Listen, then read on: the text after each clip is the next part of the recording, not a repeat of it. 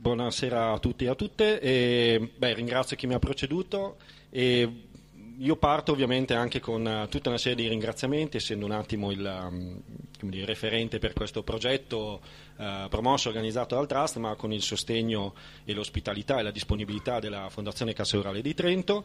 Sempre della Fondazione ringrazio eh, Adriana Osele che per uh, la collaborazione, la disponibilità e anche la pazienza di questi mesi e anticipo anche per le prossime settimane in vista del, di quello che sarà il secondo appuntamento che prevede il nostro progetto. Il progetto ha un titolo impegnativo direi, ma ci piace dire, complicarci la vita, cultura, passione sportiva e comunicazione nello sport eh, appunto ritenendo molto brevemente che lo sport non sia solo sport inteso come eh, movimento, atletismo e competizione, ma riguardi assolutamente un approccio anche culturale a quello che è eh, lo sport stesso. E, mh, leggo per non dimenticarmi nessuno, beh, grazie ovviamente al Presidente Andrea Silli per la splendida introduzione e mh, ringrazio anche gli altri consiglieri del Trust che bene o male comunque ognuno ha dato il, il suo contributo. Alcuni sono qua presenti, altri non potevano essere presenti per impegni precedenti. Li nomino Patrizia Pensini, che è la nostra vicepresidente, Enrico Bettini, che dovrebbe essere in arrivo uh, se sta nei, nei limiti orari. E, mh, dopodiché c'è Andrea Castellani che non potrà essere presente e Dimitri Santuari che è qui presente ovviamente al, ad Andrea Silli. E ringrazio anche ovviamente Dolomiti Energia Aquila Basche per il supporto ovviamente al di là della presenza del, del, coach, ma che ha supportato nella comunicazione dandoci ampio spazio sui suoi, sui suoi canali.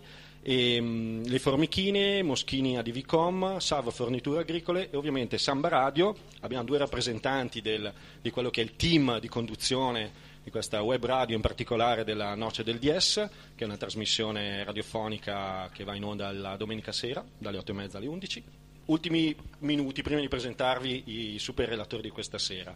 Ricordo che il 10 marzo 2018 avverrà alle 17 indicative avrà il secondo incontro dedicato alla, all'essere trust, all'associazione sotto forma di trust, al trust sotto forma di associazione. Ospiteremo il trust di Varese, il basket siamo noi, e, e quello della, di Roseto degli Abruzzi, Roseto Shark. Sarà un incontro aperto ovviamente a tutti, interessati, in particolare agli appassionati della pallacanestro e anche dell'associazionismo, perché siamo tutte associazioni, ognuno con una propria storia. Non vuole essere, non sarà assolutamente un incontro tecnico, si parlerà certo di Uh, come si è nati, cosa si intende fare, che supporti tecnologici piuttosto che comunicativi si usano, ma sarà uno scambio di idee aperto veramente a tutti e sarà assolutamente informale e ovviamente ha l'occasione per parlare con i protagonisti. Il 10 di marzo poi ci sarà, dovrebbe esserci la partita contro Varese se verrà confermato lo spostamento, ma dipende anche da, non dal trust in questo caso. Torniamo stasera e ringrazio, è già stata citata la Clubhouse che offrirà una, un piccolo rinfresco alla fine a chi vorrà fermarsi con noi. E, mm, ecco, veniamo ai, ai super relatori già citati, li conoscete, Ovviamente di faccia forse conoscete più Buscaglia, in quanto lo vediamo quasi spesso, nel senso io frequento solo il palazzetto di Trento, quindi ho il piacere di vederlo solo lì, e che è il coach, eh, il nostro coach insomma, della, della nostra squadra. In particolare ringraziamo della disponibilità Raffaele Ferraro, che è ideatore, conduttore, ehm, eccetera, poi specificherà lui, secondo domande oppure liberamente, della giornata tipo attiva su web, Facebook, Twitter, Instagram, eh, però non credo che si sia aggiunto nel frattempo qualcos'altro, ma anche qui ci aggiornerà, che è un luogo, per chi non lo conoscesse, di eh, storytelling passionale a 360 gradi. Ovviamente il tema è la pallacanestro, ma non è solo questo. Se uno sa leggere, e ci sono tantissime cose belle scritte, soprattutto in lingua italiana, commentavamo, che non è semplice su Facebook avere la lingua italiana, ed è assolutamente una realtà eh, confermata di comunicazione sportiva, che è appunto no, uno dei nostri diciamo, obiettivi di confronto anche con voi.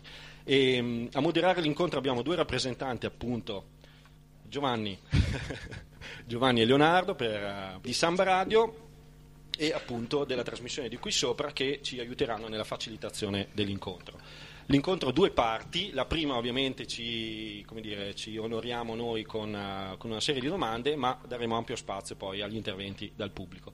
Vi ringrazio ancora di essere qua numerosi, le sedie le abbiamo finite, come potevate immaginare, temevamo per la scelta di una sala troppo ampia e quindi ne abbiamo scelto una, essendo timidi, un po' più piccolina, la prossima volta sarà molto ampia e per dar spazio ancora di più. Vi ringrazio ancora e assolutamente buon divertimento.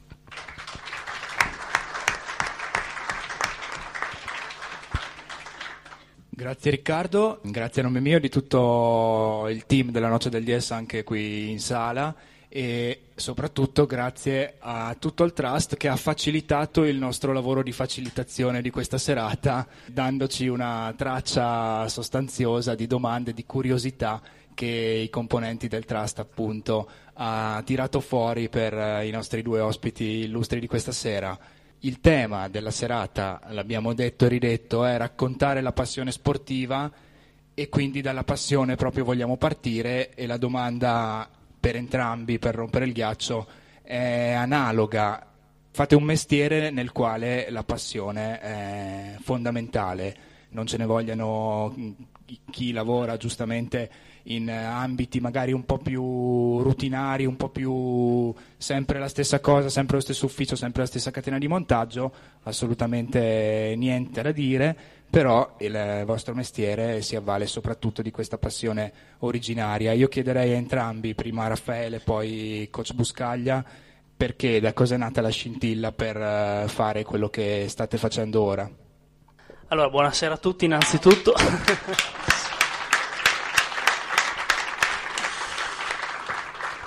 Dicevo prima con eh, il coach che ci siamo rimasti un po' male perché evidentemente eh, chi ha organizzato non pensava che venisse tutta questa gente per me e per lui. Quindi. No, a parte gli scherzi, eh, la passione è tutto, eh, mi permetto di dire un po' più per lui che per me, eh, perché eh, lui, a differenza di tantissimi allenatori, è uno che la gavetta l'ha fatta veramente. noi ci siamo incrociati tanti anni fa a Bologna, dove correggimi se sbaglio, hai un po' iniziato la tua carriera e io dove giocavo, facevo le giovanili in una delle tante squadre di Bologna e ci siamo incrociati in, in una di quelle palestre infime che ci sono in tante città, in tanti paesi.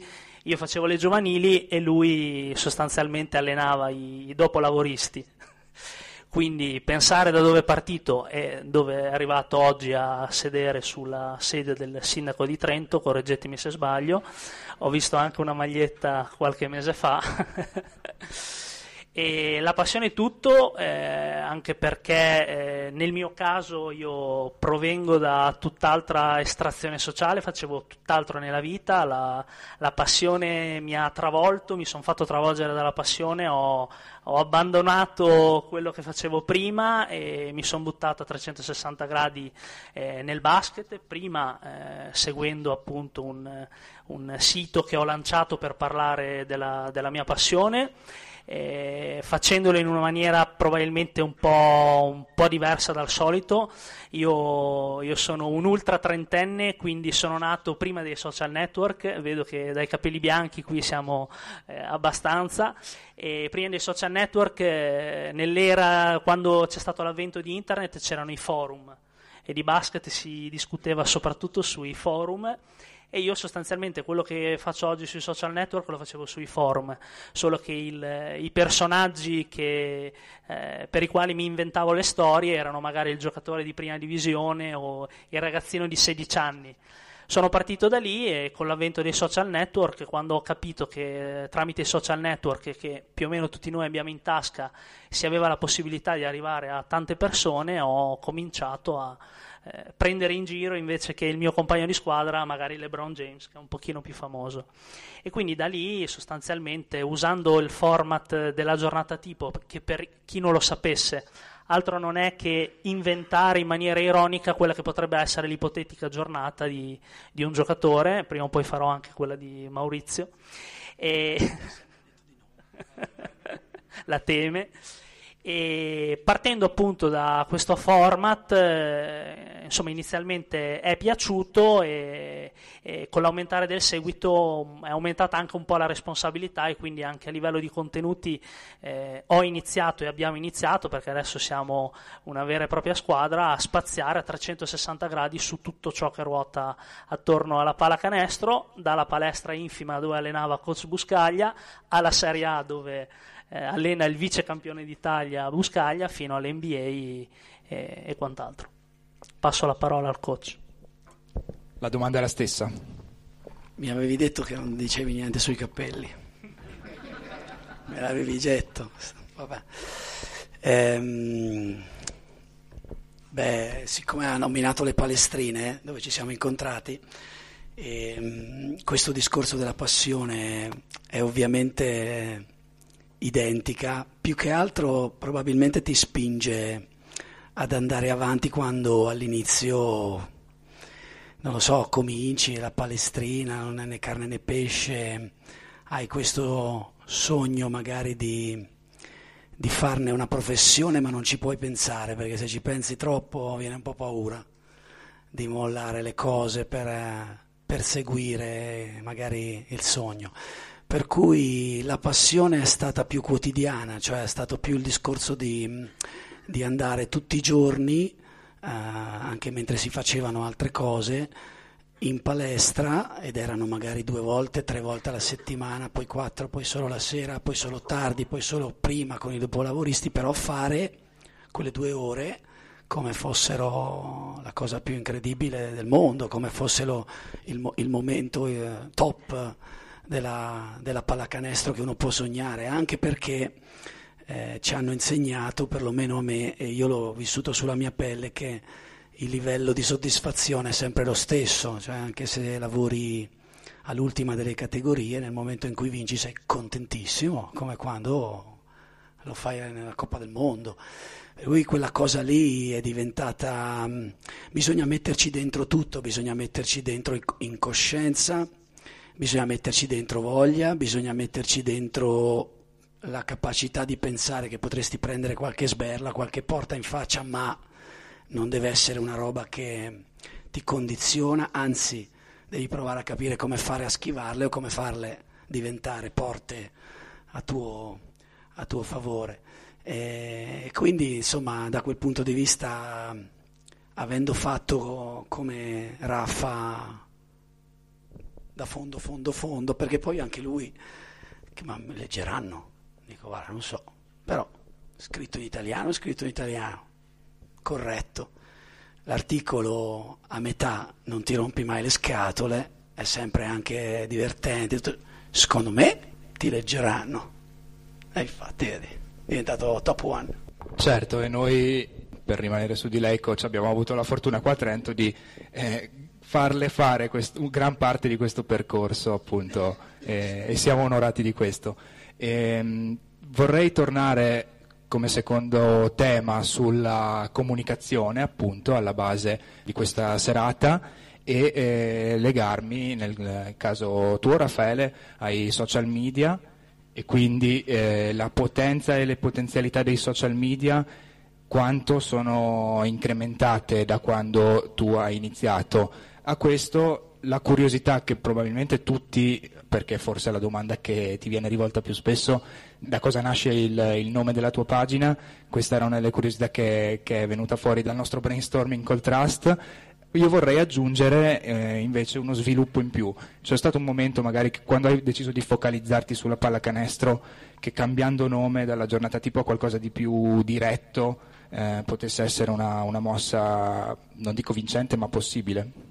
Allora, giusto per, per dare due numeri, eh, in Italia ci sono 54 milioni di profili Facebook, quindi giusto per... Eh, ovviamente una parte di questi sono anche persone decedute, quindi... però giusto per, per, far capire qual è, qual è la portata dei, dei, social network oggi in Italia. Eh, sono il quotidiano di 50 anni fa, solo che ce l'abbiamo in tasca, eh, fondamentalmente paghiamo poco e niente e possiamo scegliere noi quali sono le notizie che vogliamo leggere.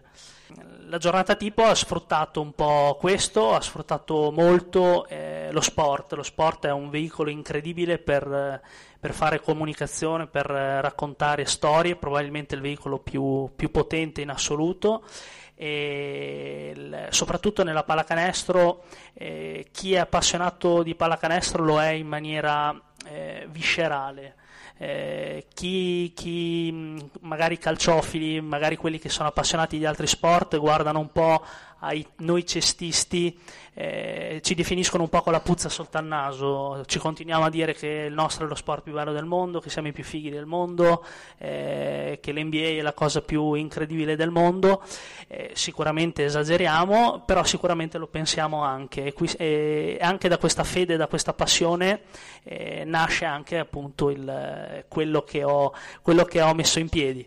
Il nome non c'entra niente col basket fondamentalmente, c'è tanta gente che non segue il basket, non siamo un paese di, di, di cestisti come lo è la Lituania, i paesi, eh, i Balcani, siamo, un, siamo una nazione calciofila dove dopo il calcio con tanto distacco vengo, vengono tanti altri sport tra cui, tra cui il basket e non a caso se apriamo i quotidiani sportivi come la Gazzetta dello Sport o altri, quando più o meno arriviamo alla pagina dell'oroscopo possiamo anche leggere i risultati dell'Aquila Trento o di qualche altra squadra. E la giornata tipo non c'entra niente col basket perché fondamentalmente, come dicevo prima, nasce da un, da un mio stile di, di, di, di, presa in giro di tutti i personaggi che ruotano attorno alla pallacanestro. Quando quando sostanzialmente giocavo a basket prendevo in giro il mio allenatore, gli allenatori avversari, mi ero fatto anche dei nemici perché, perché l'ironia è uno stile di scrittura che ovviamente divide, c'è chi l'accetta, c'è chi non l'accetta, c'è eh, a chi piace quel tipo di ironia e c'è a chi non piace. E non ho mai fatto qualcosa per, per, per piacere, ma sono partito sempre eh, dal mio punto di vista, cioè se piace a me, se fa ridere a me, va bene. E quindi non mi sono mai preoccupato più di tanto dell'opinione, dell'opinione della gente. E quindi la giornata tipo non è altro che, come dicevo prima, l'invenzione di una giornata ipotetica per prendere in giro un, una squadra, un giocatore, un allenatore e non ho mai pensato di cambiarla perché credo che sia l'unico sito, l'unico organo di, di basket che non abbia un nome eh, che c'entri qualcosa con la pallacanestro, quindi è anche un motivo per, per eh, un, un, distintivo rispetto agli altri. E in certi casi sicuramente è un aspetto negativo perché c'è tanta gente che magari non segue il basket e non, non può immaginare che la giornata tipo parli, parli di basket. In, inizialmente quando mi leggevano forse Maurizio, mia mamma e qualche mio amico, eh, parlavo anche di cose extra basket, però fondamentalmente eh, gioco a basket da quando ho 5 anni, seguo il basket e la, la mia passione principale l'ha, l'ha avuta vinta. Al coach invece volevo chiedere ehm, se Raffaele suo, la sua comunicazione la incentra sui social network, non solo ma nasce e quindi è colonna portante la comunicazione invece all'interno dello spogliatoio con lo staff, con la squadra, è cambiata in, in, durante la sua carriera, ovviamente anche non solamente per motivi temporali, ma magari per motivi di categoria, dato che... Eh, quella forse è la cosa principale, perché tanto mi raccomando l'allenatore si prende in giro in sua assenza, perché è fondamentale, sono dei must proprio. E, sì, nel senso che è cambiata. Adesso io posso fare anche una cosa anche simpa- cioè bella per noi. Posso fare un, un, un percorso che ci vede tutti coinvolti. Non c'è bisogno che mi metta qui a dire sì è cambiata perché mi ricordo quell'anno di là, quell'anno di là, quell'anno di là, perché abbiamo fatto tante cose insieme per tanti anni, perché insomma eh, siamo insieme da parecchio. E quindi anche quella è una cosa bella perché la possiamo proprio raccontare senza bisogno che io vada a scomodare chissà quali, quali ambienti, città o, o club. O... Sicuramente i tempi, ok, sicuramente uh, la differenza che trovi nei giocatori, perché è vero sì che comunque anche per quello che vivono loro, anche per quello che leggono loro, sono differenti da quelli che magari tanti anni fa avevano la stessa età E poi c'è onestamente il cambio che è dovuto molto velocemente nel nostro caso a, alle categorie, ai parametri che sono cambiati, quindi anche i giocatori, perché cambia comunque il loro, insomma, il loro excursus, cambia il loro modo di pensare, cambiano le loro esperienze e noi abbiamo fatto tutto abbastanza veloce, eh, perché ogni, ogni, due anni, dal 2010, pam pam pam pam pam pam, eh, quindi siamo diventati da una società da un club, da una squadra italiana, multietnica, di differenti mentalità, differenti modi, per cui è normale che anche quando entri in spogliatoio e devi comunicare, ci devi pensare. Ora, io sono del parere che debbano comunque i giocatori venire a capire come noi pensiamo nel, nel momento in cui comunichiamo, però non si può fare tutta la strada da una parte sola, perché comunque sono giocatori che eh, insomma, sono diversi questo ragionamento, ci è capitato di farlo tante volte, ci sono giocatori eh, e mentalità con cui devi essere più diretto, ci sono giocatori con cui la devi prendere più larga, ci sono giocatori mediterranei che ragionano in un certo modo, ci sono giocatori eh, extra europei che ragionano in un altro modo, pensano in un altro modo, si offendono in un altro modo, scherzano in un altro modo, capiscono in un altro modo quindi è complicato. E poi c'è la differenza di ogni singolo giocatore, perché magari eh, insomma, ti comporti con qualcuno, ma devi anche capire chi hai davanti. E... Ora, quella nel nostro caso eh, che tu sei uno e loro sono 14, quindi loro 14 recepiscono uno. Nel nostro caso, ovviamente, quando parliamo di staff, tutti e quattro gli allenatori. Eh, noi recepiamo gli altri, per cui a livello di comunicazione è cambiato molto. C'è una cosa che ne devo scegliere una, eh, però ce ne sono due o tre, ma devo scegliere una, se no va bene. Secondo me la cosa che è cambiata veramente è che una volta si poteva parlare molto più a tutti, a tutti. Cioè dopo tutti capivano o comunque buttavano nei binari quel concetto. Ora il rapporto uno a uno o il parlare singolarmente è diventato molto importante rispetto a prima. Questa è una cosa che è cambiata. Te la faccio io una domanda per metterti eh no, te devo far cominciare io a fare la domanda, ti ho detto prima, però... No, no questa Vabbè. è una domanda secondo me interessante. Come è cambiato il tuo modo di comunicare a un giocatore eh, nel momento in cui, comu- nel com- nel momento in cui eh, commette un errore grosso? soprattutto da... Eh, senza, rispetto, le, par- senza no, le no, parolacce. No, parlo rispetto al tuo inizio di carriera, quando allenavi comunque sia persone che prima di venire allenamento avevano appena finito di lavorare, ad adesso che sono dei professionisti. Più, e soprattutto anche per diverse nazionalità, adesso senza fare nomi, non so, tra un messicano e un italiano come cambia nel momento in cui commettono degli errori. Proprio tra un messicano e un italiano. Allora, ehm, quando, quando, c'erano i dopolavoristi o come dici tu, che poi erano magari persone che, eh, nell'età sempre comprese tra, tra, l'età scolastica, universitaria e lavorativa, ehm, c'era chi veniva magari da, una giornata di studio, che comunque insomma la pallacanestro la metteva seriamente nella sua vita, però ovviamente non era la prima, non era la professione o non era... Ehm, io ho sempre provato a farlo come immaginavo dovesse essere fatto ad alto livello, come l'avrei voluto fare e come andavo a vedere gli altri lo facevano, lo facessero. Perché gliel'ho sempre detto, ho detto guardate, non vi chiedo niente, però siccome queste due ore stiamo insieme, eh, dobbiamo stare insieme per bene. Per cui da quel punto di vista è ovvio che tieni conto de, della persona, de, de, so, della stanchezza, di chi è, di come vive la pallacanestro. Però guarda che anche i professionisti, se non si divertono, fanno fatica. Anche i professionisti, se gliela, metti, se gliela metti solo sul piano della professione, quindi retribuito per fare una cosa e che cavolo la devi fare, non è proprio sempre così.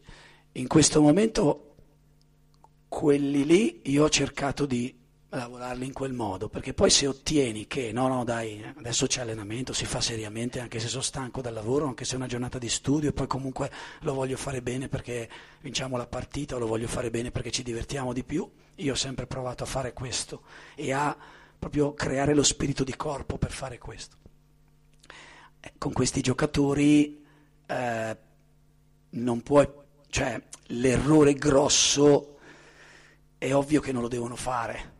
Non va bene, però nel tempo ho apprezzato molto e ho, ho pensato molto a eh, così, eh, sottolineare a tutti il fatto di non farlo una seconda volta, di non farne due. Cioè l'errore grosso che era predominante, per cui errore, punizione, errore, incavolatura, errore non va bene, è diventato errore e sicuramente non va bene, ma perché così non ne facciamo un altro analizziamo come fare a non e non facciamo le due di fila o tu non fai lo stesso che ha fatto lui. Quindi è diventato più una forma di... cioè prima la, la subivi come negatività e sconfitta, poi l'hai incominciata a vedere come una cosa che serve per fare bene dopo. Ti ho risposto? Soddisfatto. Soddisfatto? Vabbè. Hai dato una risposta troppo seria però. È vero. È vero, è vero, è vero. Ho sottovalutato che sto parlando con te, hai ragione. Però... Hai ragione, hai ragione, hai ragione, hai ragione. Ci rifaremo. Però perché lui poi è capace di fare una cosa così e la rende ironica al massimo, no? Perché l'hai visto quando scrive, cioè lui, lui leggi, dopo leggi e dici che figa, ma mi stava prendendo in giro? No. sì, io, boh, vabbè, mi sembrava. Lui... Ci rifaremo, intanto rimaniamo nella, nella fase seria del, del, nostro dibattito. Raffaele, volevamo chiederti la differenza che c'è eh, tra informare e comunicare, la differenza ovviamente di concetto e soprattutto come la vivete voi questa differenza nell'approccio a entrambe le fasi, che fate bene effettivamente, eh, magari anche con un post su Facebook siete capaci sono poche le realtà in grado di farlo, di informare comunicando. Eh, la differenza sta alla base di, di, quello che è la giornata tipo e di quello che sono un po' i tanti blog che, che stanno nascendo in, in, tutti i campi. Informare è quello che si è sempre fatto fino a un po' di anni fa, eh, attraverso i siti di informazione che appunto informavano eh, sull'andamento dei campionati, sui risultati, su chi era stato il miglior giocatore, il peggior giocatore.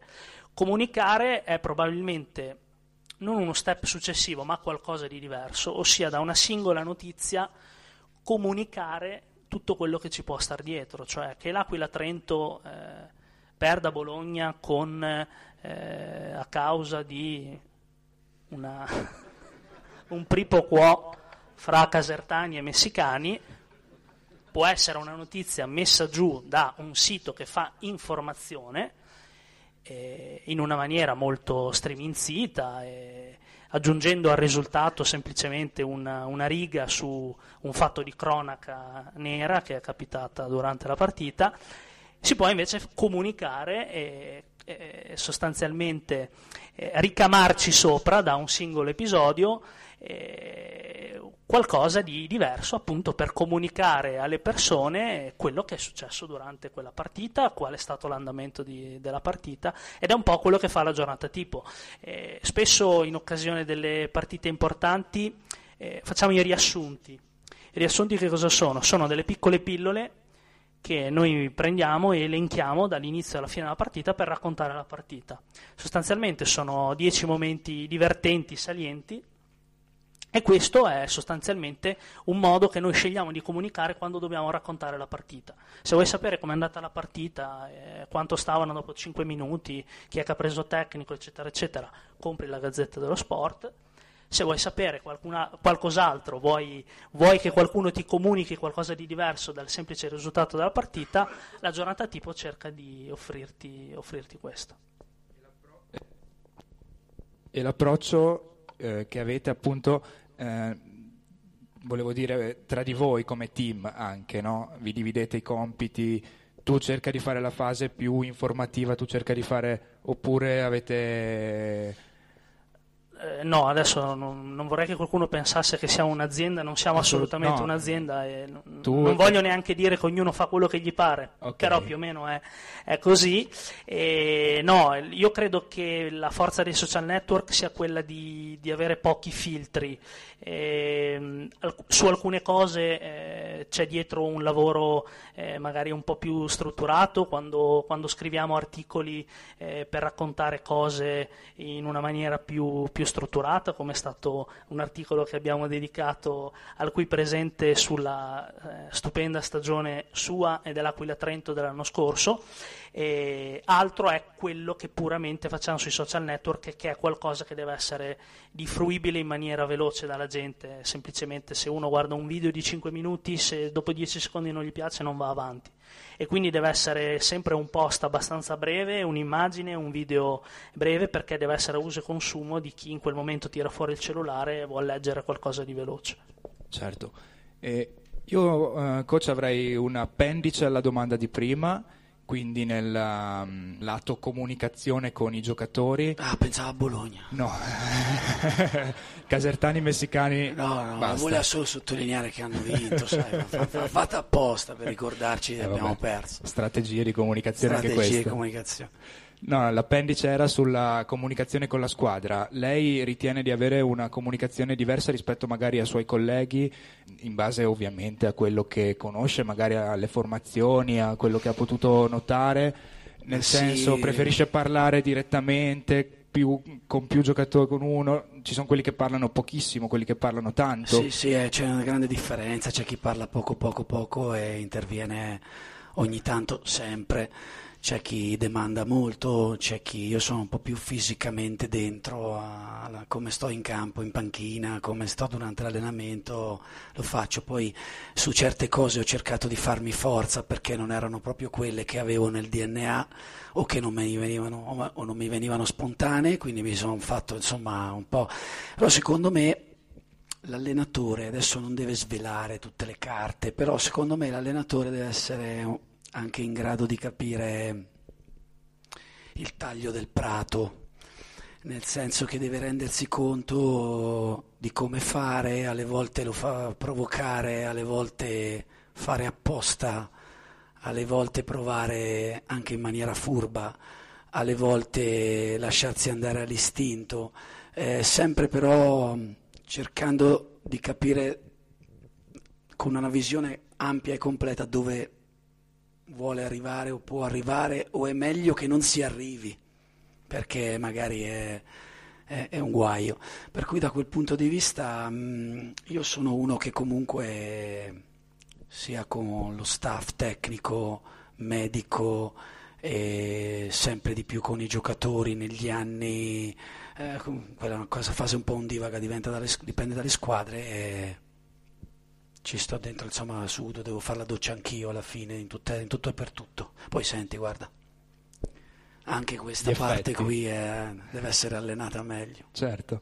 Questa era l'appendice, eh, c'è la domanda successiva, cioè, che riguarda sempre il mondo dei social network, sempre in un certo qual modo lo spogliatoio. Eh... Puoi saltare la domanda perché... No, no, stava dicendo un'altra roba, sta zitto. No, no, prego, prego, Gio, eh, Gio, Giovanni, Giovanni, finisci pure. Non sì. dar retta a questo nostro ospite adesso. Vai.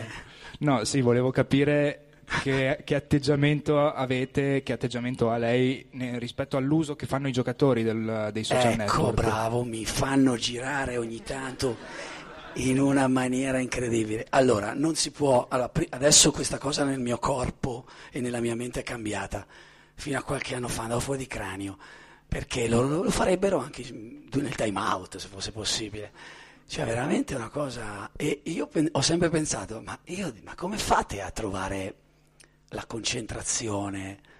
Cioè, on-off, basta, mettilo via. Vuoi che eh, guardarti fino all'ultimo secondo prima di entrare in campo.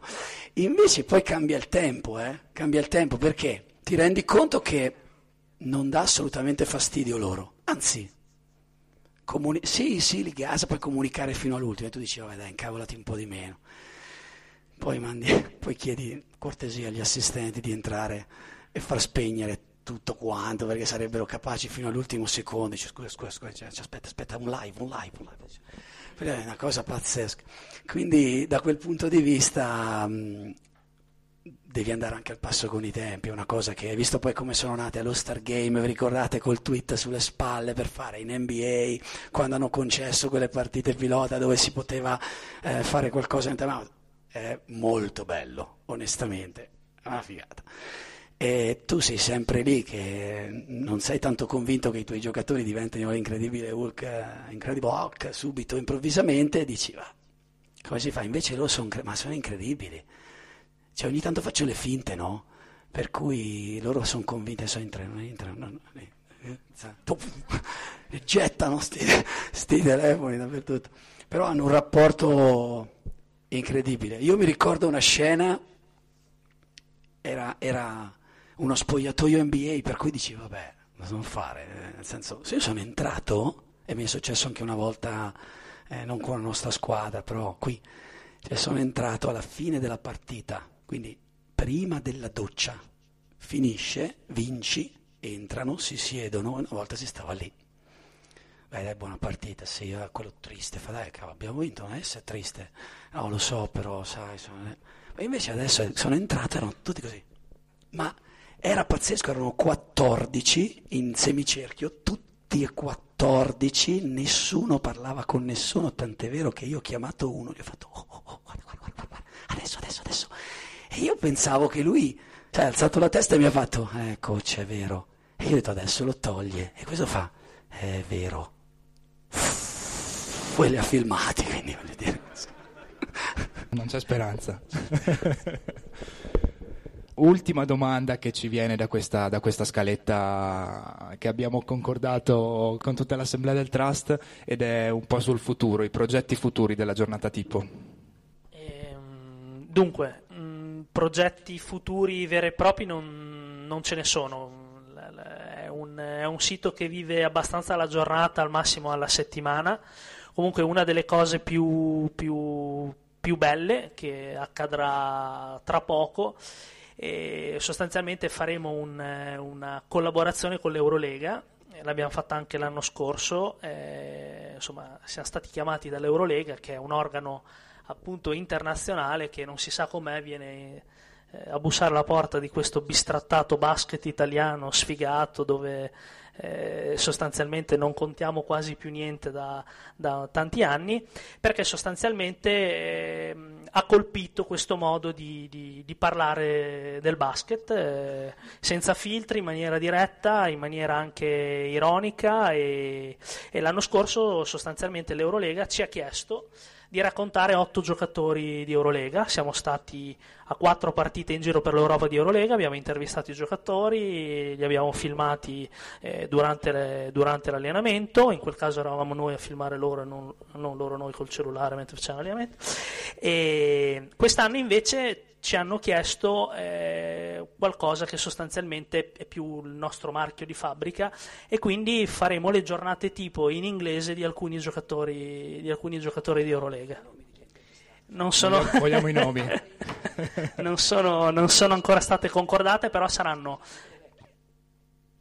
quelli, quelli, già fatti. Ah, di quelli già fatti. Allora, vabbè, gli italiani da Tome, Melli, poi siamo stati ad Atene, abbiamo intervistato Printezis, Mike James, che da pochi giorni è tornato a giocare al Panathinaikos. Siamo stati a Madrid a intervistare Anthony Randolph. Eh, è arabo qualcuno conosce questi nomi? Immagino le signore che li conoscano tutti. e, e quest'anno faremo appunto delle giornate tipo su quattro giocatori e una, un qualcosa che sta andando molto di moda adesso nei siti americani. Sostanzialmente inventano le chat di WhatsApp proprio per tornare ai cellulari. Quindi inventano le conversazioni che ci potrebbero essere fra vari giocatori.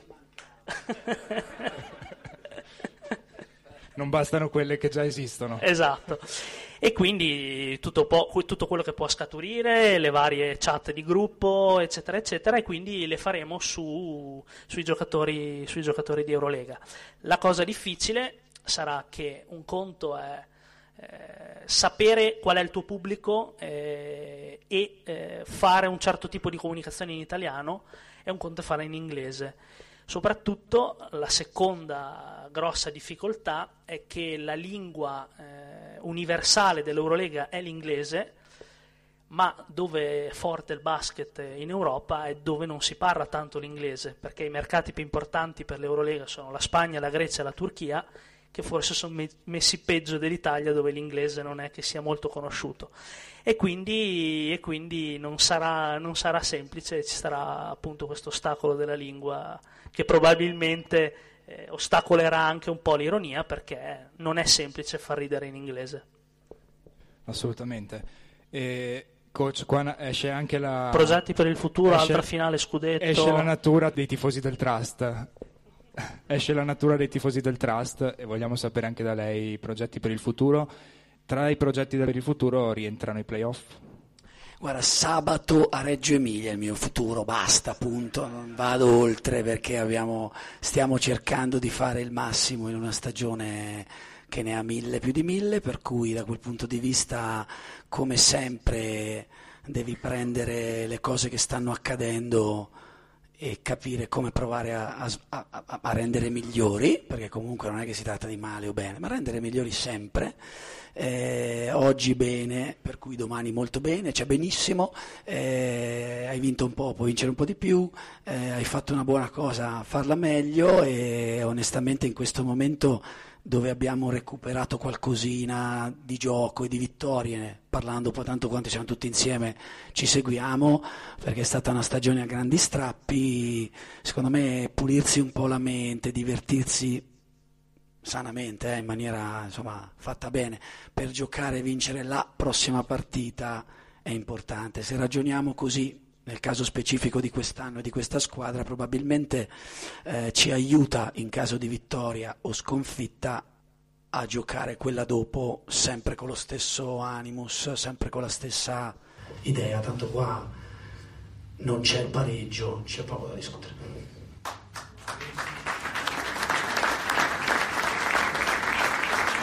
Sono uno 0 a 0 attendista catenaccio si poteva anche provare a fare? Secondo me una delle domande che gli si poteva fare non era tanto sulla comunicazione che lui ha con i giocatori, ma sulla comunicazione che lui ha con la, la comunicazione esterna. E adesso faccio un attimo il serio. Secondo me una tu non delle... sei qui per le domande. Infatti ho detto male perché sto dando io la risposta. E una delle più grandi doti, secondo me, di, di Buscaglia per chi come me nota questi aspetti comunicativi nel mondo dello sport è che fondamentalmente lui è come al ristorante magari fra un'ora lo è anche davanti ai microfoni quando i giornalisti gli fanno le domande, quando qualcuno gli chiede della squadra, ovviamente certe cose non le può dire perché per il ruolo che ricopre non può svelare tutte le sue carte, però una, uno degli aspetti della comunicazione nel, nello sport secondo me peggiore è, il, è un sono un po' le interviste telefonate, le domande standardizzate, un po' sempre uguali dei giornalisti, ai quali gli allenatori rispondono tutti uguali. Cioè, potremmo montare dei video di ore e ore e ore dove ci sono le stesse domande con le stesse risposte di tantissimi allenatori diversi. Maurizio è uno che dà anche delle risposte diverse, delle volte infatti non lo capiscono neanche. e a tal proposito vorrei... Neanche quelli che lavorano con me vorrei sottolineare questo suo aspetto, secondo me, bello, perché è proprio il suo modo di comunicare che è vero, schietto, autentico come è lui, di come ci siamo rivisti dopo, dopo tanti anni che non, non ci eravamo rivisti. Io sono venuto qui a Trento... Cioè, tu lo vuoi raccontare sul serio? Sì, sì, sono venuto qui solo per quello. Io sono venuto qui a Trento a vedere una partita... Si può spegnere la pagina diretta? Tre o quattro anni fa, in occasione del eh, Teddy Bear Toss, non so chi di voi si ricorda, è venuto a lanciare il peluche.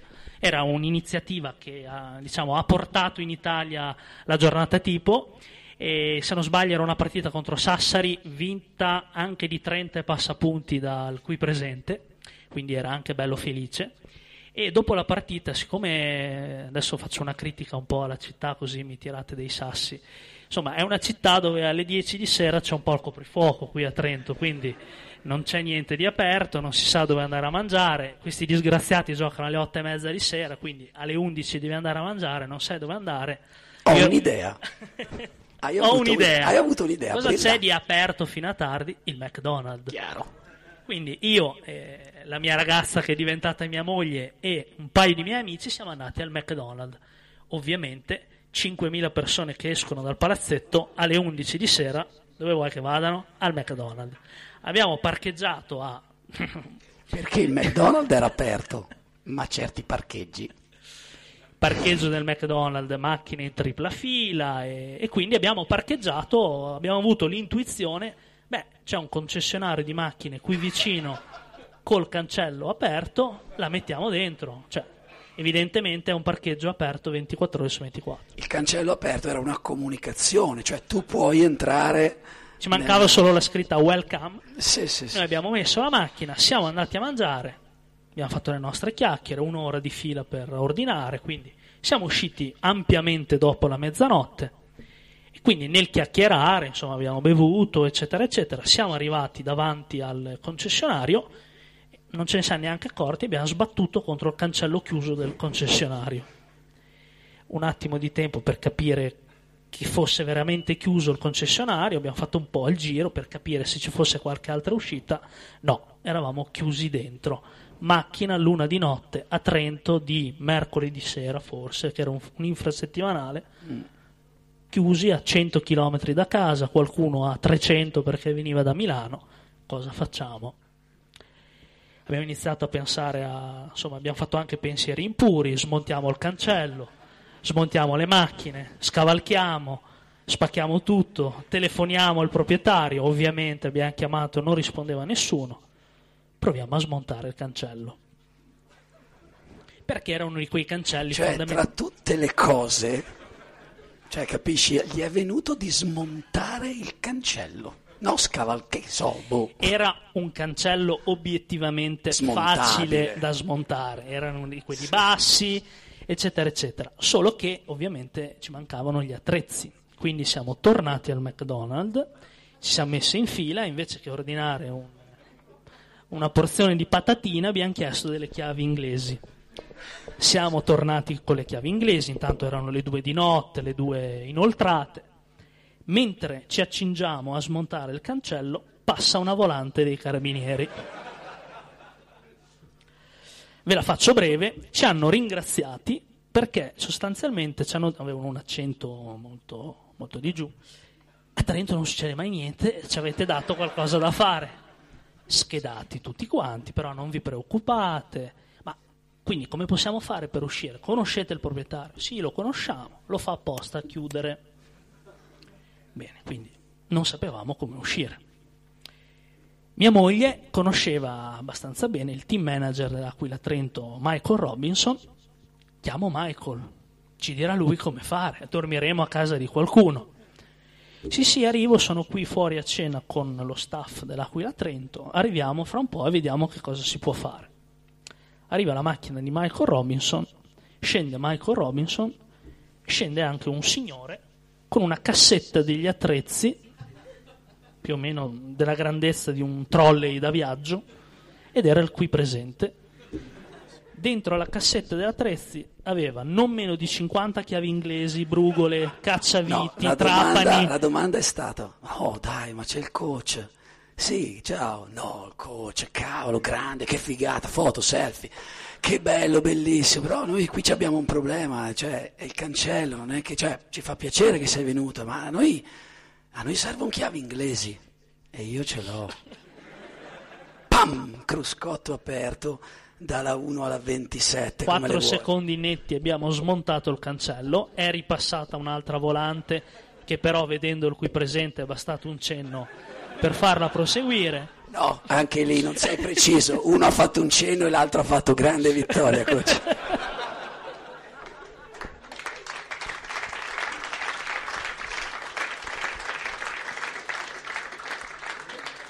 nella notte inoltrata di Trento, quando ormai i primi operai avevano la sveglia per andare a lavorare, noi abbiamo rimontato il cancello, perché noi non siamo dei delinquenti, quindi l'abbiamo smontato e l'abbiamo anche rimontato, e quindi siamo potuti tornare a casa grazie al qui presente Maurizio Buscaglia.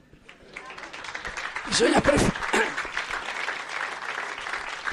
bisogna, prepararsi un altro mestiere nella vita, sempre, bisogna, bisogna prepararsi. Comunque siamo usciti dalla parte laterale dove ci sono no, le, le, le, cosine, si possono, e i fili, fili metallici, per cui è stata un'operazione importante, dopodiché siccome si voleva rimanere un pochino con l'anonimato, insomma, sono cose che capitano.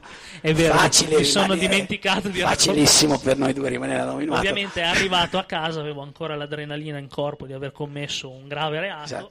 Ho scritto su Facebook quello che post? era successo. Come non fare su Facebook, Twitter, Instagram un blog e un storytelling, un approfondimento con analisi ironica su questa cosa che ci aveva beccato. Ovviamente la mattina dopo mi sono svegliato un pochino più tardi, accendo il cellulare ed ero subissato di messaggi. Hai letto cosa ha fatto il coach a Trento questa notte? Che sono arrivati i carabinieri. Sostanzialmente un quotidiano qui locale, non mi ricordo il nome, aveva fatto copia e incolla e ci aveva fatto un bel articolo. E il qui presente non è che fosse proprio felicissimissimissimo. Sono state anche fatte due foto simpatiche. Ricordi la foto in cui hanno preso quella della, della, della squadra quindi era la foto della... e, mi hanno messo davanti la cassetta degli attrezzi. non me lo ricordavo. No, c'è, c'è, la foto, poi c'è la cassetta degli attrezzi e sottoscritto nottata difficile. Però. E niente, quindi tramite i servizi segreti abbiamo fatto rimuovere l'articolo e tutti vissero felici e contenti. Scusate se vi ho dato le spalle per tutto il tempo, ma c'era bisogno di un po' di supervisione per qualche problema tecnico e io lascerei un po' di spazio per le domande dal pubblico se ce ne sono e poi se avremo ancora un po' di tempo continuiamo a ruota libera. Qui c'è il microfono volendo. Raffaele, eh, buonasera Presidente. Buonasera, buonasera. Buonasera Gocci. No, eh, conoscendo un po' l'ambiente che sono tutti un po' permalosi, tu hai detto prima che qualcuno se l'è, se l'è presa, eccetera. Ma c'è qualcuno che se l'è presa perché non lo hai citato, non, lo, non hai scritto su di lui? Allora, no, non farò il nome. Quest'estate abbiamo fatto su Twitter eh, un sondaggio per eleggere il miglior quintetto di giocatori italiani nella storia eh, del, del campionato italiano e abbiamo fatto una selezione molto ampia, molto ampia, perché sostanzialmente anche per non scontentare magari qualcuno che, che non fosse sta- stato inserito in queste liste. Un paio di giocatori a fine sondaggio ci hanno chiesto come mai non fossero nella lista dei migliori giocatori. Detta fra noi, neanche se avessimo fatto una lista di 500 nomi probabilmente li avremmo inseriti, però questo fa capire insomma, che anche come si parla sui social network di determinati so- eh, giocatori è per loro motivo di è per loro fondamentale, quindi non essere citati in una lista dove si parla di migliori giocatori per qualcuno può essere una nota di, di demerito. Una domanda per Raffaele. Eh, Tanto fa... a te te l'hanno già fatte tutti. No, è che sono di Verona, quindi diciamo. Ah, grande. Mi ricollego al passato. E cosa ci fai qua? Studio. Ah, ok. e... Squadra Tifi, scusa. Sono socio del trust, quindi ah, okay. è abbastanza facile. Puoi fare la domanda, prego. e la mia domanda è questa. Tu qualche anno fa sei entrato de- come responsabile della comunicazione per Scaligera Basket. Sì. E come è stato gestire le due pagine insieme? Mi ricordo sì. una volta, per esempio, che avevi sbagliato la pagina Più di, una. e dopo, come è cambiato anche il modo di ragionare come giornata tipo dopo un'esperienza del genere? E... Allora, ovviamente sono due mondi completamente diversi. Uno è un mondo prettamente aziendale e locale, quindi a livello di comunicazione si fa una comunicazione incentrata su un unico argomento che in quel caso è, è la squadra e soprattutto la cosa diversa è come vieni percepito dalle persone. Le persone che ti leggono sono tifosi. E l'essere tifosi in Italia è qualcosa che annebbia eh, i neuroni, la vista e tutto quanto, quindi si ragiona poco e i social network sono anche uno strumento attraverso il quale è percepibile questo, il fatto che in pochi pensino fino a 10 prima di, di scrivere. E quindi la comunicazione è molto più eh, pianificata, ragionata, eh, ho lasciato meno spazio al... beh, mi è venuto in mente questo, lo scrivo, perché tutto, tutto è pesato, deve essere ragionato, eh, bisogna fare in modo che venga letto da tutti in quel modo in cui tu lo vuoi scrivere, eh, però è, è stata, eh, perché insomma ho lavorato lì fino a giugno, e, um, una bella palestra, tra virgolette, perché è un mondo che io non conoscevo, non ho mai lavorato per una società sportiva è stato molto difficile, è molto difficile fare comunicazione oggi in Italia eh, per uno sport popolare come il basket, perché la comunicazione purtroppo è troppo figlia dell'andamento dei risultati. Il, abbiamo una concezione, una cultura sportiva che è ancora troppo legata alla vittoria o alla sconfitta. Si vince, è tutto bello, si perde, fa tutto schifo. E si perde, fa tutto schifo e bisogna cercare dei colpevoli questo è un, eh, soprattutto per chi fa comunicazione, eh, è difficilmente pianificabile. Fai, i, i, tuoi piani vanno un po' a donne di facili costumi in un periodo in cui magari inanelli 4-5 sconfitte consecutive perché fai fatica anche a trattare determinati go- argomenti con una certa leggerezza perché diventi più, atta- perché diventi più attaccabile. Non puoi fare ironia se vieni da quattro sconfitte di fila perché c'è chi in quel momento è un tifoso e non accetta che venga fatta ironia. Eh, servirebbe probabilmente, però ci vuole troppo tempo, ci vuole probabilmente una mentalità diversa che in Italia eh, per tanti motivi non abbiamo. Probabilmente in Islanda sarebbe più facile fare questo tipo di comunicazione, in Italia è un po' più difficile. Non invidio quelli che lo fanno nel calcio. Sai che è cambiato tanto anche per chi riceve le domande, eh? anche in, per quanto riguarda la mia parte, perché eh, questo aspetto qui di staccare le cose veniva molto da... Poi nel momento in cui si parlava della partita, si chiedeva della partita, no? Perché serviva per eh, analizzare sia i 40 minuti, cioè quello che era successo, ma anche la squadra, il momento, e riuscivi a distaccarti da tutto il resto. Eh, la differenza era, erano solo magari gli ambienti, le città, perché ci sono città che hanno vissuto tanto basket, ci sono città più storiche, ci sono città più nuove, quindi c'è gente che da 30 anni, 50, 100 è abituata. È cambiato anche quello perché una volta c'era la domanda e il commento. Adesso c'è il commento da cui nasce la domanda e quindi è un po' più meno, c'è meno separazione mh, mm, per quanto riguarda gli aspetti che sottolineava Raffa. Altre domande? Silenzio. Grazie. Una domanda per Raffaele di nuovo. Su chi faresti più volentieri una giornata tipo tra i giocatori di Trento e perché? Non solo spagnolo per farlo messicano.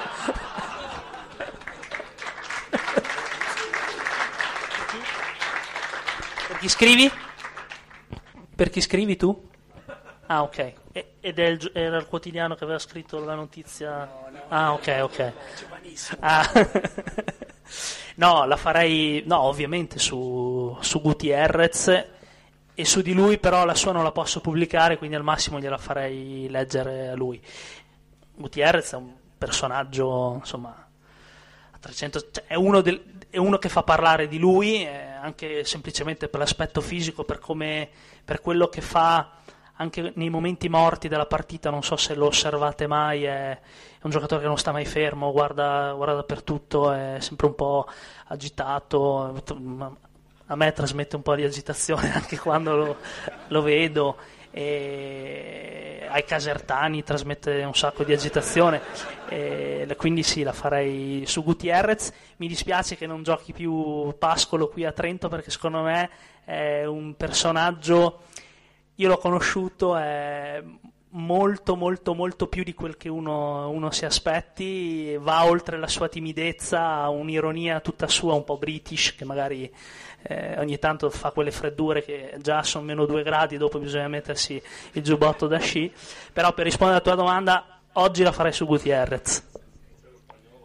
il Casertano ho uno zio di Napoli mi farei Abbiamo tradurre Paolo. da lui Non me ne voglia il coach, ma faccio una domanda a Raffaele.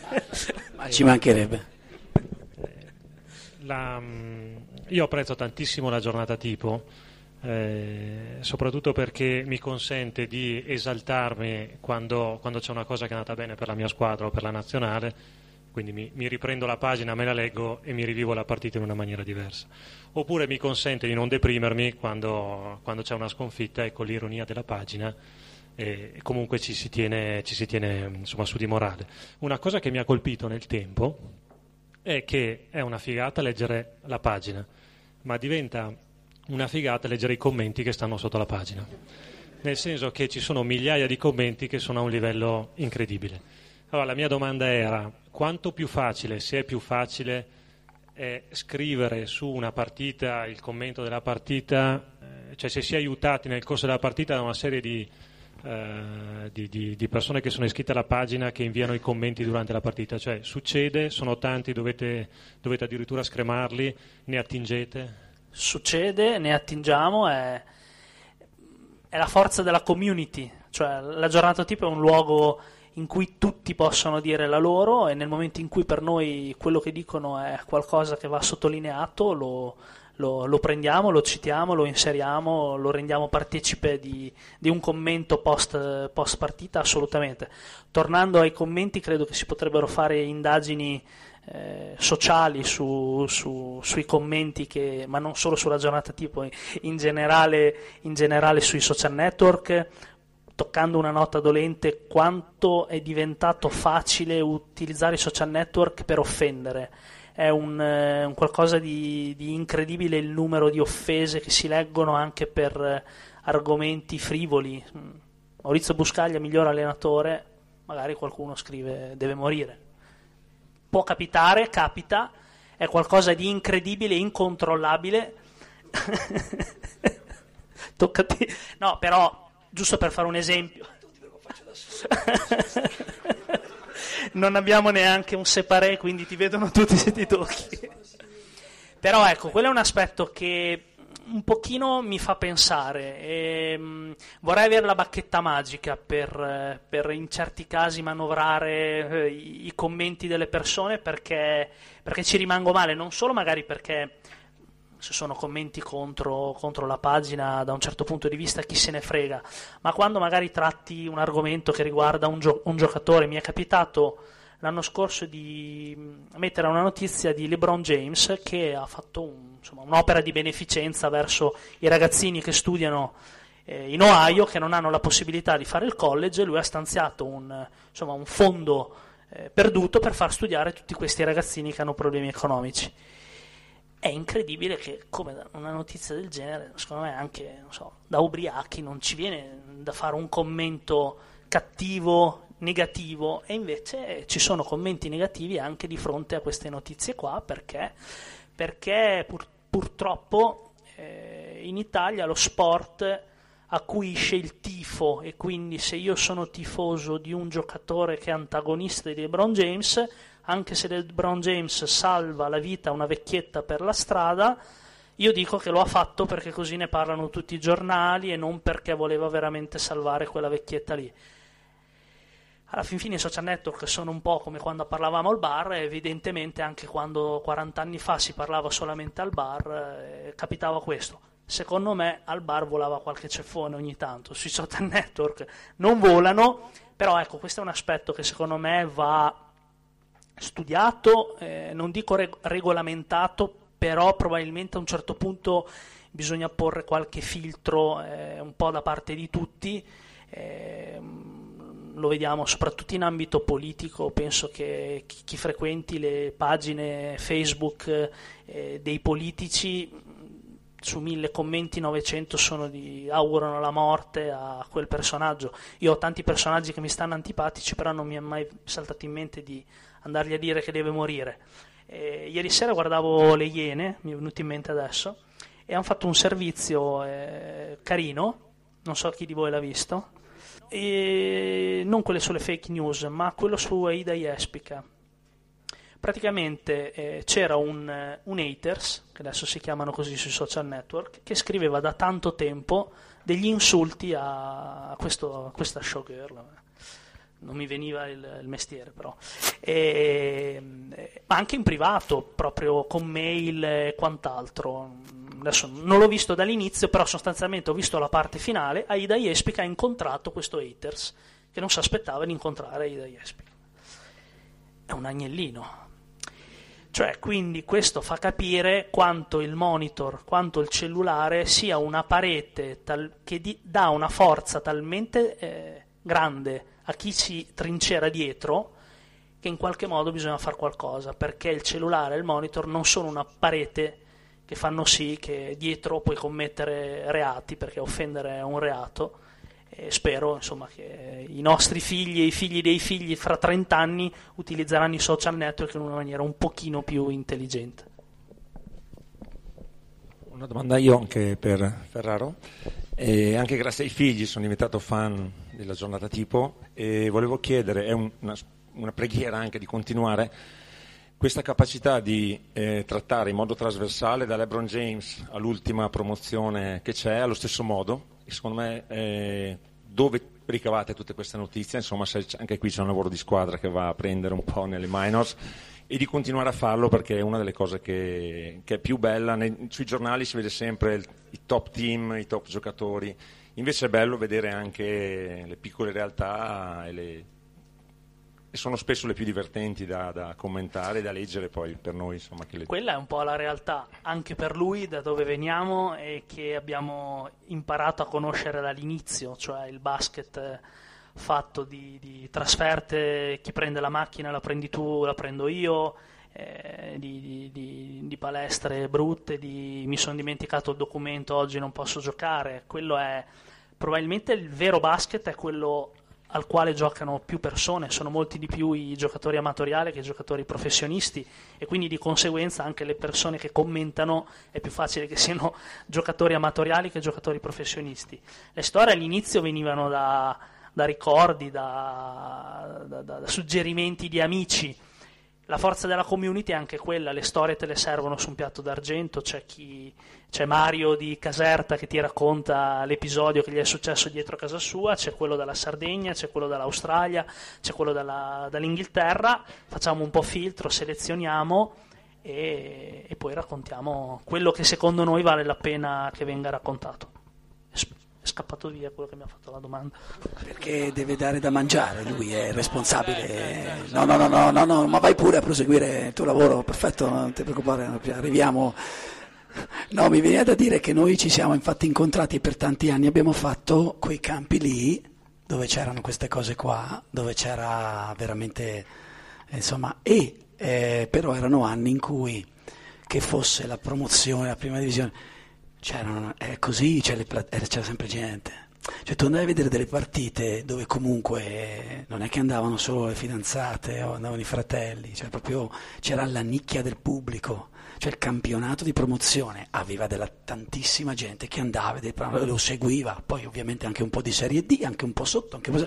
per cui noi siamo stati abituati ad andare in queste palestre piccoline dove eri seduto su tre gradoni eh, immaginate una Fogazzaro piccolina, no? ma senza magari anche le tribune, con le panche, la Manazzono, scusate si chiama, e, ma c'era sempre gente, sempre. E si, e si va l'aperitivo e poi c'è la partita, la partita e poi la pizza e poi comunque se c'era la partita c'era la partita quindi venivo poi dove siamo in 20 che si fa? Ma io un tamburo ce l'ho, dammi un portalo tamburo e poi lo striscione quindi noi siamo proprio abituati siamo stati abituati a vedere partite con gente, con pubblico con partecipazione, capito? Quindi sono le storie dei campionati veramente. Cioè voi pensate che in prima divisione allora c'era la Serie A1, Serie A1, A2, B1, B2, C1, C2, Serie D, promozione, prima divisione, c'erano i playoff, i play-out, poi c'era il girone giallo, il girone verde, l'incrocio di sopra, l'incrocio di sotto ed eri soltanto nella provincia, quando eravamo a Bologna perlomeno, poi insomma succede anche in altre regioni. Per cui proprio c'è l'abitudine a vivere i campionati col pubblico, con la gente che segue, con il prima e il dopo, il durante, non era la partitella dove non ci va nessuno perché è di, di, di categoria minore. Ti sentivi una superstar a giocare davanti a 35 persone. Altre domande? Se non ci sono altre domande, io ho l'ultima domanda. Ce n'è, ce n'è qualcuno? Non, non, vedo. Chi è che ha alzato? No, si stava grattando l'ascella. La Margherita. Ehm, in questo periodo si parla anche eh, tanto anche di come far crescere il, il, basket in Italia. Appunto si sta parlando del fatto che il calcio ha così tanta popolarità, il basket meno. E, però spesso eh, parlano di più del fatto che bisogna allora aumentare i posti nei, eh, della Serie A e così. E invece da un punto di vista del, della comunicazione appunto sul social, questa cosa del, del, creare pagine ha aiutato invece a far conoscere in modo più, forse più... Eh, non so, non so, bene come, però ha aiutato a far conoscere il basket eh, anche posti, qui, ad esempio qua in Trentino, dove qualche anno fa già non, non, non c'era così tanta gente che seguiva. Sicuramente perché vale, vale il, il, principio che più se ne parla, eh, più è facile che la gente, la gente, lo conosca. Quindi sicuramente i social network hanno ampliato un po' la base degli, de, de, dei fruitori del basket. Non parlo di appassionati perché c'è anche tanta gente che segue mille sport e non si ritiene appassionata solo, solo di basket. Eh, il tema dei palazzetti, eccetera, eccetera. Eh, diciamo lì si va, si va nei, nei, regolamenti, spesso questi regolamenti lo dico io perché probabilmente lui non lo, non lo può dire, eh, eh, vengono fatti anche eh, non eh, basandosi sulla realtà dei fatti.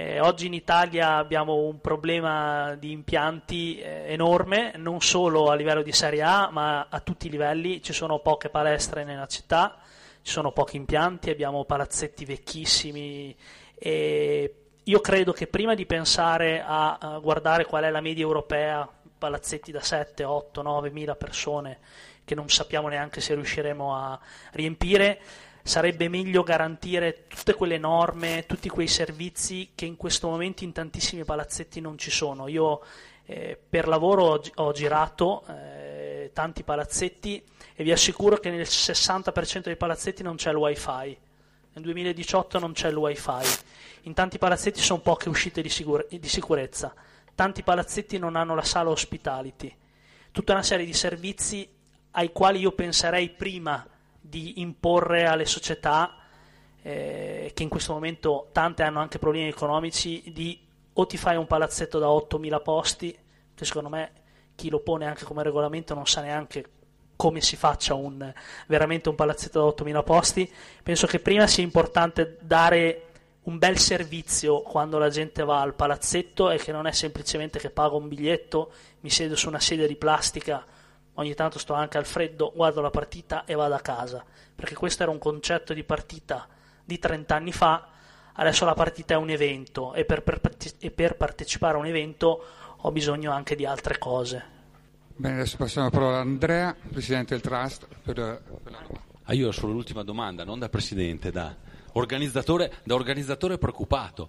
Ho, ho, visto prima tua moglie, credo sia tua moglie, che poco fa brandiva una luccicante chiave inglese. Eh, la, domanda, la mia domanda è dove avete parcheggiato? credo, credo che lei l'abbia tenuta come porto fortuna da quella sera lì. Ah, ecco sì. Mago del Grimaldello Buscaglia. Perché oggi è passato di La chiave che ha aperto è rimasta loro. N- nel caso la, la, presidente della fondazione vi apre, tranquilli. ok. Sono, c'è qualcun altro che vuole chiedere qualcosa? Eh? Ok, prego. Eh, sfrutto l'occasione per fare una domanda a tutti e due. E magari a differenza di 15, 20 o anche 30 anni fa, dove era allenatore a dire sì, questo ragazzo è bravo, questo ragazzo ha talento, questo ragazzo può giocare a livelli piuttosto elevati, pi- piuttosto alti. Oggi abbiamo tante, tante pagine, tanti siti dove fanno divers- diversi ranking, dove valutano i ragazzi, dove un ragazzo di 14-15 anni è già prospetto NBA, eccetera, eccetera, eccetera. Eh, cosa, cosa ne pensate di queste pagine e di, di questi ranking? Grazie. Eh? Ciao Nenad, tutto bene? e beh, ovviamente una risposta molto più corretta la può, la può dare lui perché è, il- è marginalmente anche il, il- il suo lavoro. E, mh, queste pagine, questi siti eh, che hai citato, eh, nella maggior parte dei casi sono più che altro strumenti per chi opera in questo mondo e parlo di scout, di manager, di, di chi lavora per le società per che va in giro per il mondo a, a scovare talenti, sono un po' dei database che una volta magari erano secretati nei VHS che giravano per le società, oggi met- si mettono su internet e tutti quanti sono probabilmente degli, degli strumenti molto più semplici perché in ogni parte del mondo, io che magari faccio lo scout per i Lakers, posso vedermi un ragazzino di Trento eh, su un video senza bisogno che- di prendere l'aereo per venire fino a Trento. Sono probabilmente anche un'arma a doppio taglio perché un ragazzino di 15 anni che si vede inserito in uno di questi siti come futuro prospetto può montarsi la testa e, e magari alcune volte questi video possono essere utilizzati anche per pompare un po' il valore di un giocatore sulla spinta del, del suo manager e quant'altro. E quindi sì è, è cambiato, è cambiato anche il modo di, di scoutizzare e di, di- di- e di reperire di scovare talenti quello sicuramente Poi sai come fai eh, con un'apertura così mondiale? Cioè alla fine va di pari passo col fatto che il movimento dei giocatori è- si è ampliato tanto, no? Eh, soltanto dieci anni fa, dodici anni fa, pensando quando facevamo il discorso anche dei giocatori NBA, giocatori, eh, scusami, dei giocatori americani che uscendo dal college pensavano che venire in Europa fosse la fine di una, di una possibile carriera NBA, non di una carriera, ma NBA. E ora invece quasi vengono per tornare, cioè le slide indoor sono una roba incredibile, anzi vanno, tornano e vengono. Eh, dopo alla fine nel campionato eh, tede- italiano, francese, non, non- non andavano i tedeschi, gli spagnoli, cioè adesso voglio dire, è ovvio che facendo una profonda analisi di chi scrive, chi fa quelle cose lì, perché bisogna essere anche persone serie nel fare quel tipo di lavoro, perché basta una parola fuori posto, è un'amicizia sbagliata e quant'altro. Però come fai a non andare di pari passo con, eh, con una, passami il termine, globalizzazione del movimento dei giocatori, per cui io tendo personalmente, come tantissimi miei colleghi, a prendere proprio la parte tecnica, proprio pulita, pulita, senza commenti vari, così devi andare a vedere con i tuoi occhi, devi conoscere con i tuoi occhi. Però è anche vero che mm, cioè farei fatica a conoscere tutta la nazionale islandese. eh, per dire una, non- magari conosco meglio la svedese, però così conosci la norvegese e sai anche se uno è nato a Gottab in Scandinavia, in, in Groenlandia, cioè non puoi mm, non permettere questo tipo di lavoro. È uno scouting allargato, no? Per cui esiste. E abbiamo ancora tempo, farei un altro paio di domande per concludere. Una intanto abbiamo parlato, abbiamo esordito parlando di passione, ci avete spiegato come avete cominciato e dove è nata la vostra e volevo chiedervi un commento a entrambi sulla vicenda che ha tenuto banco nell'ultima settimana, ossia penso che la conosciate tutti, la partita tra Aurora Brindisi e Martina Franca. Per chi non, eh, non conoscesse l'antefatto, due squadre arrivate ai playoff eh, del campionato Under 18 eh, pur di non vincere la loro partita e quindi dover affrontare un girone più scomodo e difficile, hanno giocato a chi perdeva, ma in maniera decisamente vergognosa. Eh, cosa succede quando, quando, manca la passione e quanto è deleterio una, un atteggiamento del genere per il movimento e per la sua percezione? Bah, io penso che l'aspetto più agghiacciante della questione non fa ridere dirlo non sia stato eh, il video che eh, penso che abbiate visto in tanti ma i comunicati delle due società dopo che il caso è diventato di, di dominio pubblico. Nessuna delle due società si è scusata, hanno scritto dei papiri lunghissimi dove sostanzialmente il succo era ci siamo adeguati a quello che faceva l'altro. La federazione ha sbagliato a studiare così gli incroci per noi andare a fare due partite in Toscana vuol dire spendere più soldi. Ricordiamo gironi e incroci che si sapevano da quando le società si sono iscritte al campionato, ma soprattutto il, hanno dato la sensazione che sono rimasti sorpresi di essere stati eh, scovati. Loro probabilmente pensavano che con sei spettatori sugli spalti, dai, oh, facciamo sta roba qua, ci facciamo autocanestro per tre quarti, perché una cosa che non si è ben capita è che questa farsa è andata avanti per quasi 30 minuti più il supplementare. A non attaccare, a far scadere i 24 secondi, a tirare la palla fuori. Una delle due squadre ha fatto giocare ehm, solo gli scarsi, non erano neanche convocati quelli più bravi e quindi sono andati avanti a farsi autocanestro. Non capisco come mai l'arbitro non abbia interrotto la partita prima, perché a termini di regolamento, adesso non so se c'è qualche arbitro qui dentro, però credo che al secondo autocanestro si possa interrompere la partita. Comunque, a prescindere da questo, è il. Siamo un po' il paese dei furbi, e quindi loro hanno provato a fare i furbi, so, tutti li hanno scoperti e il problema è che quando, insomma, quando sbagli bisogna che chiedi scusa, perché se non chiedi scusa non sei, non dai una lezione, non sei educativo, soprattutto nei confronti dei tuoi giocatori, cioè quei ragazzini che hanno giocato di 17-18 anni, vorrei capire cosa hanno imparato durante quella partita. Probabilmente hanno imparato che si può sfidare il regolamento, che si può andare contro il regolamento che se un dirigente ti dice che devi giocare per perdere è giusto che tu perda. Eh, io credo che di quei ragazzini lì non so in quanti giocheranno a basket eh, nei, nei, prossimi anni, io mi sentirei schifato, viscido, mi sentirei di aver eh, mancato di rispetto all'avversario, a tutti gli altri che hanno fatto il campionato con me, mi, in mondovisione mi hanno tutti preso in giro per, per quello che ho fatto. Eh e comunque a parte questo eh, ribadisco due società che rappresentano tanti ragazzi, un movimento di uno di Brindisi, uno della provincia di Brindisi, non si sono scusati e questa è la roba più incredibile. Sì, non è stato un bel vedere. Eh, poi queste notizie noi non giustifico, nel senso che purtroppo capita, è capitata questa cosa tra dieci anni di cose fatte bene, bellissime, però vedi come giustamente la notizia prende il sopravvento. Ma io volevo chiedere una cosa, c'è un ex arbitro in fondo, lo riconosco. No, nel senso, ma eh, parto da una mia ignoranza, perché io l'ho sempre vissuta così. Se uno fa autocanestro, è canestro annullato e fallo tecnico, non è due punti.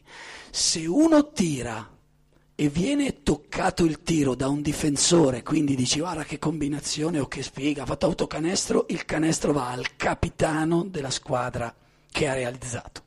Ma se uno fa apposta, è tecnico, quindi al secondo tecnico va in doccia, il canestro è annullato, quindi non, non, non capisco, cioè non voglio entrare nel... Cioè, capito? Capito? Ma nel senso che tu fai questa cosa gli otto genitori non si alzano in piedi né da una parte né dall'altra, tu arbitro ci provi, allora fai qualcosa in questo senso, perché se no andare avanti così tanto tempo, visto che alla base, perché il ragionamento hanno detto eh, si poteva fare il contrario, chi vince rimane a giocare più vicino e chi pe- a chi perde gli, gli tocca andare più lontano, così vedrai che se la giocavano. Però in realtà non è così, funziona che gli incroci ci sono, funziona che tu fai un campionato meraviglioso di 30 e il bello è anche quello di prendere e, e andare. Se non puoi andarci dopo, convochi una riunione con i genitori, chiedi, non lo so, vai da un qualcuno che ti può dare una mano per farla, però la partita in quel momento lì cioè la giochi sinceramente perché hai troppa responsabilità. Cioè noi andiamo in campo al Palatrento, giochiamo una partita col sold out, ma noi siamo responsabili di 5.000 persone. Ma stiamo scherzando? Ma che guardano, ma che vedono, ma c'hai i giocatori, ma siamo responsabili di quello che succede. Poi po- possono capitare mille cose, quindi quella cosa lì non è stata molto bella, sinceramente. E probabilmente anche molto diseducativa nei confronti dei giocatori del gruppo e chissà quanto può averli danneggiati anche. L'hanno esclusi, no? l'hanno, l'hanno esclusi se non erro, perché era una Final Four, giusto? Sì. Hanno vinto, le due che hanno vinto le hanno escluse. Ti faccio una domanda. No, una domanda seria. Le sanzioni che sono uscite fuori dal giudice sportivo non sono andate a penalizzare i due allenatori mi hanno spiegato che probabilmente potrebbe intervenire la eh, procura non... federale, eccetera, eccetera. Ma com'è possibile che dal referto dell'arbitro... Ah, mi fai una domanda tosta. E ti faccio un'altra domanda. Secondo me non posso... Tu da allenatore viene il dirigente prima della partita e ti dice che devi perdere. Perché io penso che una delle più grandi responsabilità di quello che abbiamo visto ce l'abbiano i due allenatori. Cosa avresti fatto? eh, ma cioè, non, mi, non, non, esiste, non, andavo, giocavo la partita. Cioè, può venire a dirmi che devo perdere, non, non, esiste. Cioè, non mi viene neanche in mente. A parte se il mio dirigente me lo viene a chiedere, penso di aver sbagliato anche posto. Però, però andrei, cioè, mm, se, se, dovesse capitare un gran casino, sto zitto, non dico niente, vado in campo, gioco la partita, chiudo lo spogliatoio, parlo con i giocatori, dico il primo che si permette di fare una roba così, no, non, non, non esiste. Mi stavo quasi incavolato. e ultima veloce battuta, perché siamo quasi in chiusura. Ci sono state molte domande molto belle dal, dal, pubblico e hanno anche anticipato delle domande che avremmo voluto rivolgervi a nostra volta. Parlato, si è parlato già di community sia sui social che community dei tifosi che del, dell'odio che a volte, molto spesso anzi, serpeggia all'interno di queste community sia reali che eh, virtuali come, come, si gestisce questo, o come cercate di gestire voi questo odio, questa pressione negativa che viene da fuori? E cito solo eh, riferendomi a Raffaele due esempi di eh, testate giornalistiche, comunque una è il Post e l'altra è Ultimo Uomo, che secondo me sono due ottimi esempi di eh, come vada svolto quel lavoro lì correttamente, loro applicano un, uh, un, uh, un, sistema di autoregolazione della community, sono gli stessi utenti educati che cercano di escludere eh, chi non rispetta le regole. Può essere quella una strada? Sì, può essere anche quella della selezione, quindi chi non rispetta le regole non può più partecipare alla community. Eh, alla fin fine, a furia di tagliare i, rami, i, i rami secchi, rimane solo il buono del, dell'albero. E sì, passa anche probabilmente dal, dal, dal modo, eh, dall'approccio eh, comunicativo che tu hai nel fare quello che fai. Eh, ci sono siti, ci sono pagine che in un certo senso si prestano, aizzano un po' anche il commento, il commento negativo eh, io cerco, delle volte mi mordo la lingua perché penso, eh, però se scrivo così, poi chissà che cosa salta fuori. Eh, però sì, credo che il, il, la community stessa nel momento in cui si riconosce in, in quello, eh, nello spazio eh, nel quale eh, sostanzialmente commenta e partecipa, eh, si capisce che lo stile eh, di scrittura, di commento, se le regole da rispettare sono quelle, eh, è la stessa community che tende a escludere chi, chi, chi, non, chi non, vuole partecipare a suo modo, offendendo e, e, facendo, e facendo, altro. Eh, io, noi, noi banniamo tantissime persone, preferiamo avere un, un follower in meno eh, che, che trasformare uno spazio dove si parla di, di, basket, perché lo ricordiamo, si parla di un gioco, quindi non stiamo parlando di politica, di fame nel mondo e di altre cose che da un certo punto di vista si possono prestare alle polemiche, ma stiamo parlando di un gioco. E quindi meglio avere un follower in meno che rompe le scatole, e, insomma, parlare tranquillamente perché penso che tutti eh, quando ci alziamo la mattina e pensiamo al basket eh, non pensiamo in, in uh, qualcosa di negativo ma pensiamo a quanto è bello il basket, a quanto mi diverte, quanto è stata bella la partita che ho visto ieri sera quindi è giusto che nel momento in cui io partecipo a una riunione dove tutti parliamo di pallacanestro si parli in modo educato con rispetto di tutti e soprattutto del basket, quello che non hanno avuto le due squadre di under 18 delle quali parlavamo prima. Ti faccio io una domanda.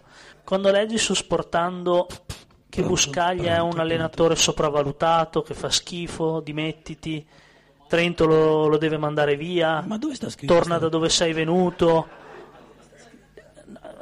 Ma no, io quei, non, è una domanda seria. Non vado tanto giù, però non leggo Però quelle volte che leggi. Sì, ma poco perché è come dici tu, nel senso non sono... sminuire, no, so che ti rimangono qui. No, no, no, perché vabbè, poi nel tempo sempre me, cioè, però non ci vado, cioè sono non, sinceramente vero, legge poco. Sinceramente capisco che ci sono siti, intanto ci sono siti che danno tante notizie e, e le leggi, quelli con, e quelli senza commenti. Tendenzialmente eh, non vado tanto nei commenti cioè, non vado tanto perché immagino che sia un commento alla notizia per cui c'è chi sta da una parte, chi sta dall'altra. Ogni tanto mi capita e secondo me è anche giusto farlo perché non voglio eh, sbagliare. All'interno dei commenti ci sono anche quelli che commentano magari bene, che hanno proprio una posizione o che magari hanno visto e che sai inseriti qua e là, dopo bisognerebbe fare un po' di cernita. Però io sinceramente anche leggendoli o se li leggo o se diciamo che da domani mattina lo faccio di più, se c'è scritto qualcosa di negativo, cioè non, non, non è che, me, cioè, che devo dirti. Ci sono tuoi, tuoi colleghi che hanno anche emissari che devono lavorare a ah, selezionare, io... segnalare i commenti negativi. Ma no, io voglio dire, è come quando ci avevamo capito, c'è scritto un sacco di volte eh, grande coach, eh, bravissimo su, e quello va bene, se c'è uno a cui non piace è giusto che anche che lo, che lo esprima. Sinceramente non mi danno mh, mm, fastidio, a me da, le, cose, le poche cose che danno fastidio sono informazioni sbagliate, semplici, cioè le cose scritte non vere, le cose virgolettate non dette, eh, le cose che ti si e non, non esistono non, non, non, quelle non è che mi danno fastidio, è che non capisco perché, anche perché generano poi dopo una, una serie di cose collegate che si allargano alla società, se ti sta più o meno simpatica, a quel giocatore sta più o meno simpatico. Quindi, insomma, non è che non li leggo, eh, perché sarebbe un errore dall'altra parte, però è giusto prendere quelli buoni oppure dal giusto punto di vista. E quando vai in campo, tanto vinci o perdi, quindi anche un po' fuori, no? O sì o no, cioè ti, ti abitui dopo un po' giustamente a, a come va questo tipo di, di sport, anzi lo sport. Bravo, abbiamo terminato questa intervista. Coach, diritto di replica, faccia lei una domanda cattiva a Raffaele. Non ce la faccio a farla. Anche perché tutti i commenti negativi su Sportando sono i miei. Non ce la faccio non ce la faccio a fare una domanda, no? C'è un, un, affetto troppo profondo, troppo... Cioè noi siamo stati quasi, quasi per un pelo se la volante non fosse andata via compagni di cella, capisci? Non è, non è una cosa facile adesso andare a fare la domanda. No, no, no, Va bene. no, no, no. allora grazie mille, grazie.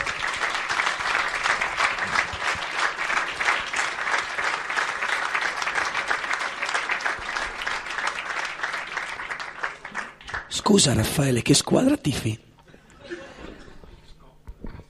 Di che sport? Della, in a pallacanestro. Allora scusa, no, no, la ripongo la domanda. Questa è una domanda bastarda. No, no, no. Eh no, beh, certo invece hai i tuoi accenni meno. No, allora facciamo così. Quale altra squadra tifi oltre a quella del tuo cuore? Oh, sbrigati. L'Aquila Trento.